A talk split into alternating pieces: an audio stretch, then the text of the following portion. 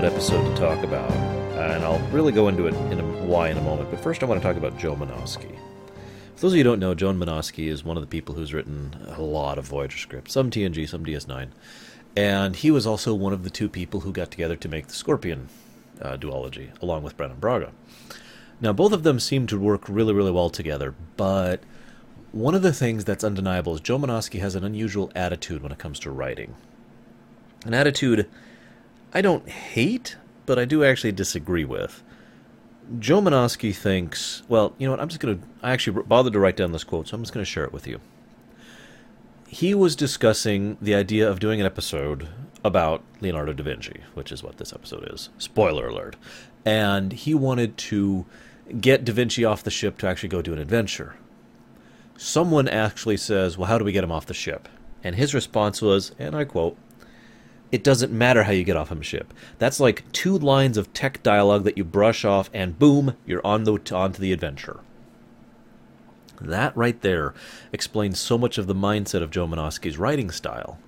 He's not actually a bad writer. He does some great character stuff. His dialogue for for uh, Leonardo da Vinci is amazing, and he does some really good character-driven pieces. Right. But the problem is, he's one of those people who looks at things like sense, logic, or continuity and says that's unnecessary. He is ultimately much more of a writer of things like tales, like I talked about back in my brother's video, than of stories.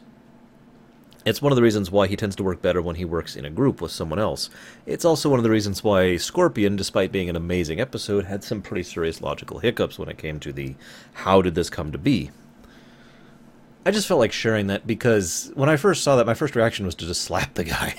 to be honest with. It's like, oh my god, really? But whatever. I just thought I'd share it. Uh, it's his own opinion, which I disagree with. John Rhys Davies is amazing. When I uh, okay, I took a couple notes before I even rewatched the episode, and what I wrote down was that I remember this episode very positively, you know, very well. I remember that uh, really enjoying this episode, and I wondered at how much of that was just because of the actor John Rhys Davies and how amazing he is in like everything he's ever been in. I already talked about how great he was as Leonardo previously in this same series. So, you know, um so the thought occurred to me, is this actually a bad episode? Because I couldn't really remember much details about th- things other than the, the you know the, the criminal empire guy and the stealing technology and then Leonardo was awesome. That was pretty much my memories of this episode. Now, rewatching it, I do still enjoy this episode, so we'll go ahead and lay that to bed. But I would have no denial of the fact that if it was another actor playing Leonardo, I don't think it would have been nearly as strong. I had a huge discussion not too long ago about how the guest stars, and truly good guest stars, is one of those key elements to episodes like this. I talked about this extensively in Revulsion, and I probably will talk about it again in the future. John Rhys Davies sells the role of Leonardo so well. There are certain actors, this is skipping ahead of my notes a little bit, there are certain actors who have this ability to just get across tremendous weight, for lack of a better term, uh, gravitas, if you will, to their role. Um, Leonard Nimoy.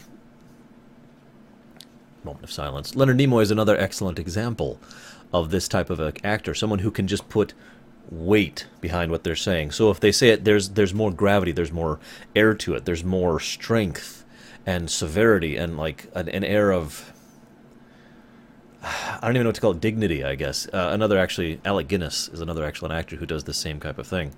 And so, and John Rhys Davies is another excellent example. He completely sells the role of Leonardo for me.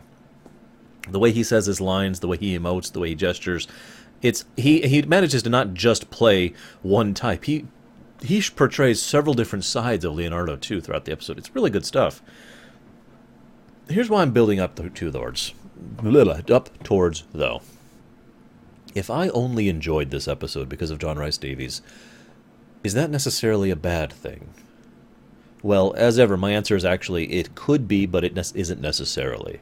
In other words, if there's something that makes me enjoy game, video, book, movie, music, whatever, A.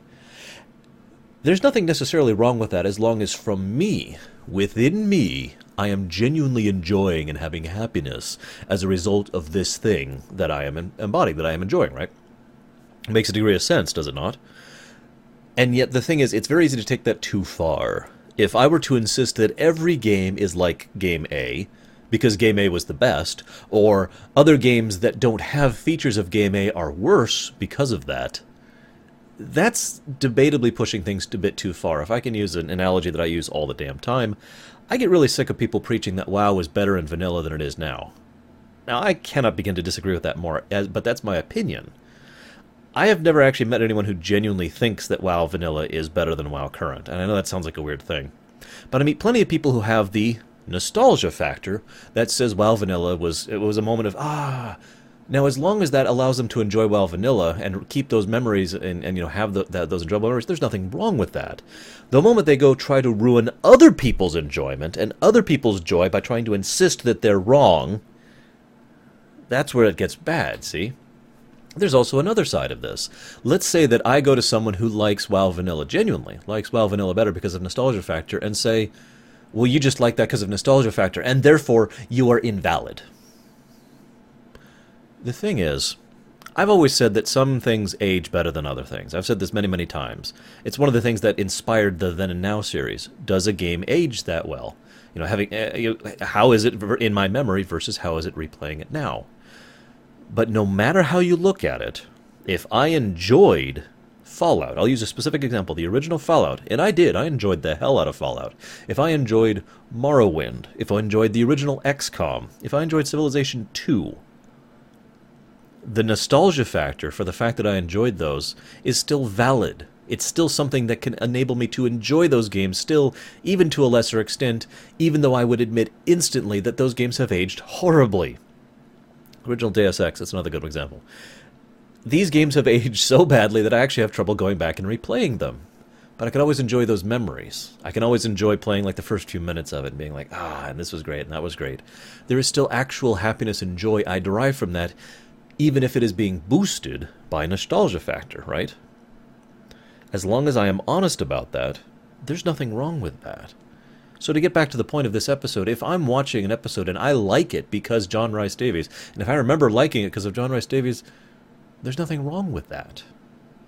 It's an entirely valid reason to like as an episode, as long as I don't take it too far in one way or the other.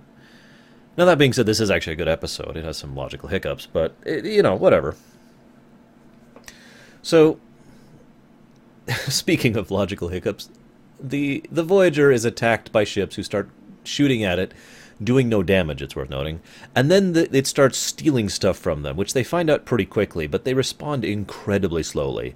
And then after a stupid long amount of time, we're talking like 30 seconds of solid being attacked, with no attempt at communication, they finally decide to go ahead and fight back. Except they can't now because they've already been robbed to the point of disability. This is stupid. However, it is necessary because well, that's the Joe Menosky uh, writing style in a nutshell. In other words, who cares how we get there? We just have to get there. So they're dumb, and then they fight back once, and they demonstrate that they are more than a match for the enemy ships, obliterating the one they actually attack. I just felt like pointing it out because it's just kind of. Eh. I mean, you'd think that someone, even, uh, granted, the Alpha and Beta quadrants don't really have much of a pirate problem, but they do have a pirate problem. They are aware of what pirates are, and therefore they should probably be aware of how to deal with ships that show up out of nowhere, don't try to communicate, and try to steal your stuff. It just. Whatever. Seven has a couple of scenes in this episode. Most of them are unnecessary. I already mentioned this in my previous episode. Uh, uh, random thought. Seven started getting a lot of scenes literally inserted because she was popular. Even though she didn't have anything to do in it, even though it wasn't relevant to her, it was like, okay, here's Seven. I like the first scene with Seven in this one a little bit better than the one in Concerning Thought, though, because they actually bothered to try and do something with it. This is what Joe Menosky's good at. See, Seven learns a lesson about humanity is going to become one of the major subplots of like the next 20 billion episodes, all the way through the end of Voyager. Literally until the final episode, until Endgame. But, um, I'm okay with that to some extent or another, as long as that progression A keeps which it doesn't. She resets several times in her in her progress, and B is a bit of a slow progression, which is a little more debatable. In other words, you can't just have an episode like if they had done a thing where episode one an episode comes by, you know, six episodes from now, and seven just completely changes her attitude. I wouldn't go for that. That would actually be bad writing. So constantly showing her interacting with the crew in small ways and having those interactions being about, you know, well, okay, this is how Uh, this is her interacting with this. This is her learning about diplomacy. This is her learning about niceties, etc. So the little scene about her talking with Kim and trying to learn how to, uh, well, rather being told how to get along with people and not getting along with people, I liked that.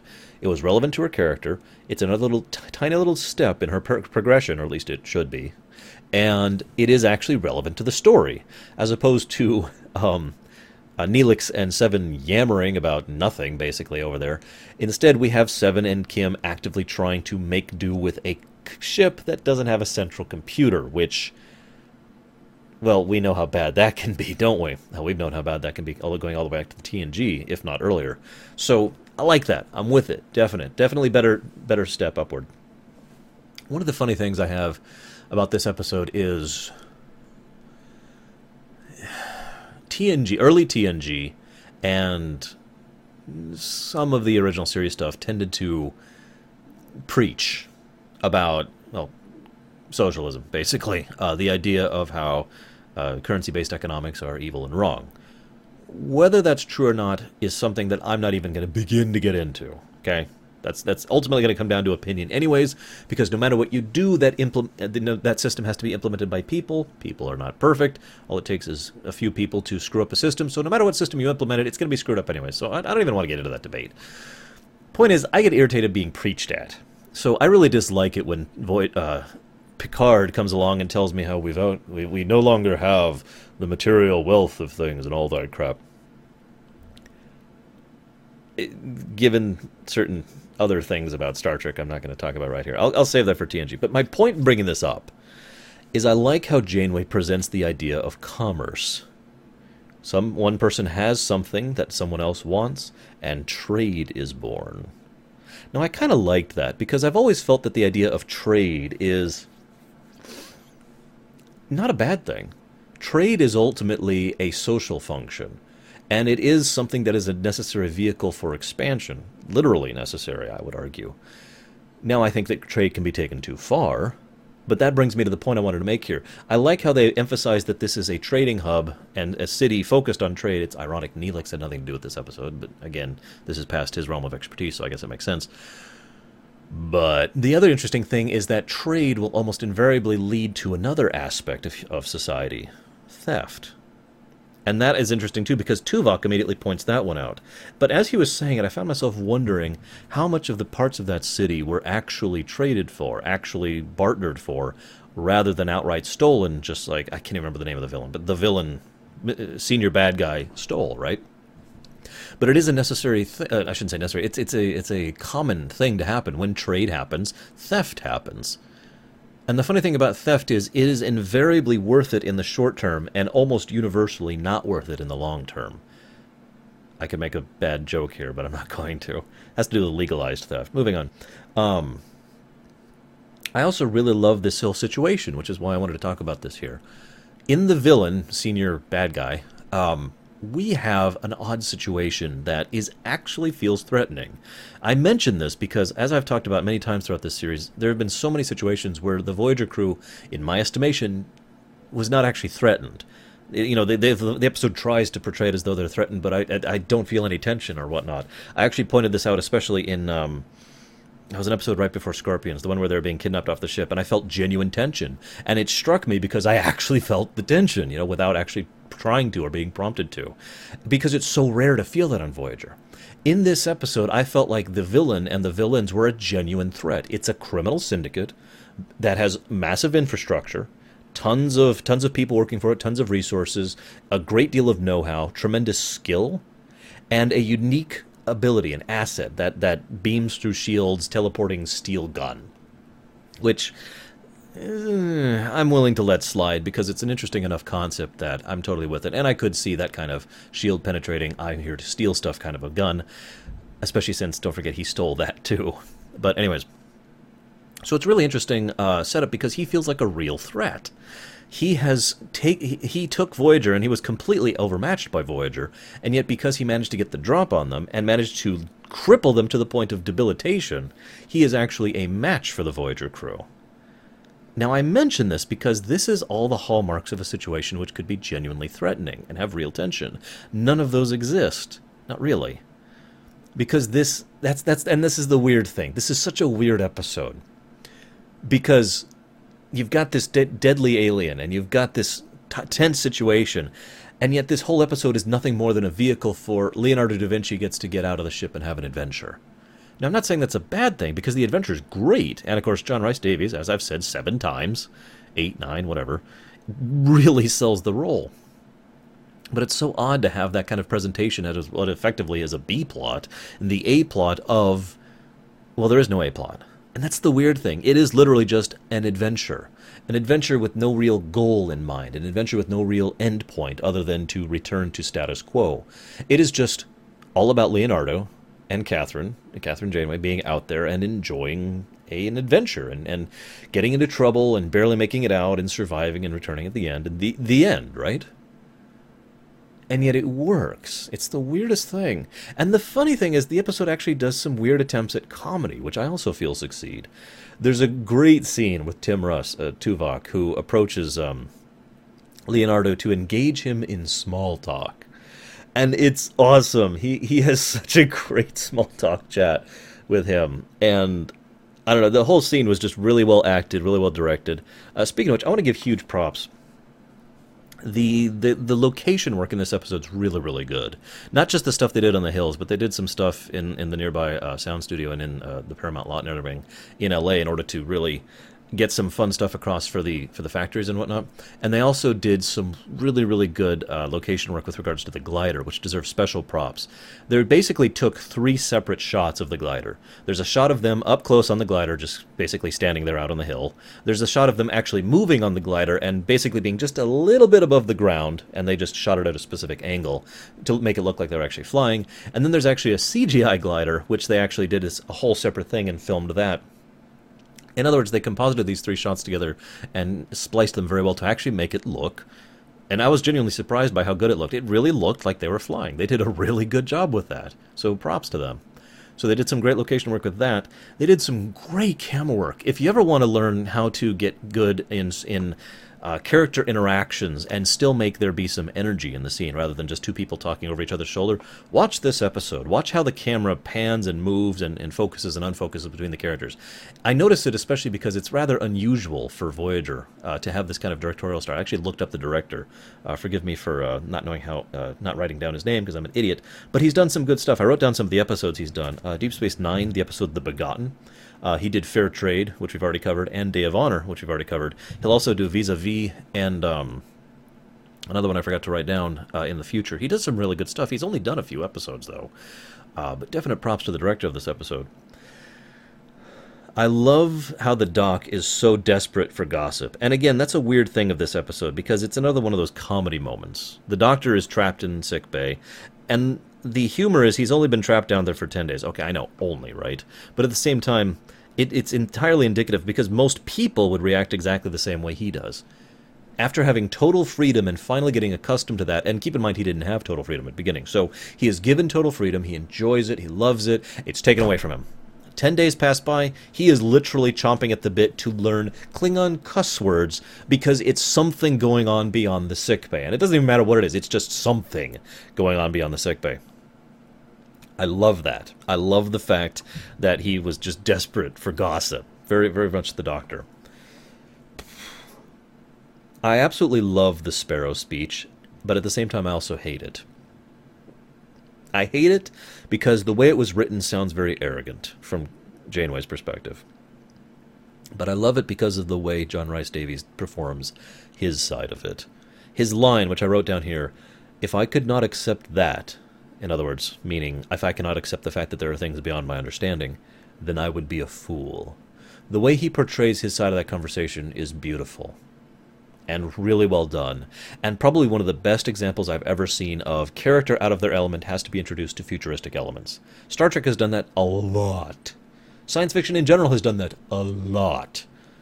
And yet, this episode, I feel, does one of the best examples of how to take someone from the old timey days and introduce them to the futuristic sci fi present, you know, the present of the sci fi, and have them react to that and have it be a good, believable reaction. I really like what they did with that. I really think it's a shame that there was no more Leonardo subplot. Um, we instead get the stupid Irish pub, uh, town thing. I shouldn't say stupid. It's not actually stupid. They just there's some flaws with it that I'll get there. But we get that for like two episodes, and I really wish they just stuck with this subplot rather than actually, you know, being like, "Hey, here's Leonardo da Vinci," and then he's gone. I know there was the real reason that this happened is there were troubles uh, getting a hold of John Rhys Davies, and uh, that was the real reason they couldn't actually do this, which is a damn shame because he actually enjoyed the role, uh, from what I understand, and really wanted to portray it in the future.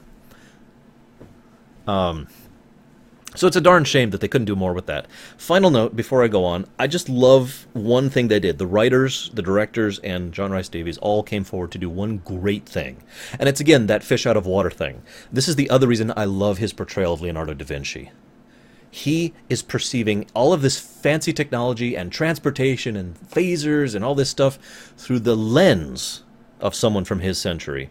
But at no point does he he freak out. No point does he go, "Oh my God!" It's he he takes it as if it's something, and it and he and he interprets it from his own worldview. And I love that. I love that presentation. It added so much flavor and humanity to him. And again, was another wonderful fresh take on that someone who's a fish out of water situation. So huge props. I really recommend this episode. I'm sorry I don't have much else to say. It really is just the Leonardo da Vinci adventure, but it's great stuff. Highly recommend it. And I will now see you at the next episode. Let me ask you something. If you were something other than a human being, if you were a different kind of animal, if you were a small bird, a sparrow, what would your world be like? I should make my home in a tree in the branch of an elm. I should hunt insects for food, straw for my nest, and in the springtime, I should sing for a companion. Then you would know nothing of the politics of Florence? The cutting of marble or mathematics? Of course not. But why not? My mind would be too small. As a sparrow, your mind would be too small, even with the best of teachers. If Aristotle himself were to perch on my branch and lecture till he fell off from exhaustion, still the limits of my mind would prevent me from understanding. And as a man, can you accept that there may be certain realities beyond the limits of your comprehension? I could not accept that. That I would be a fool.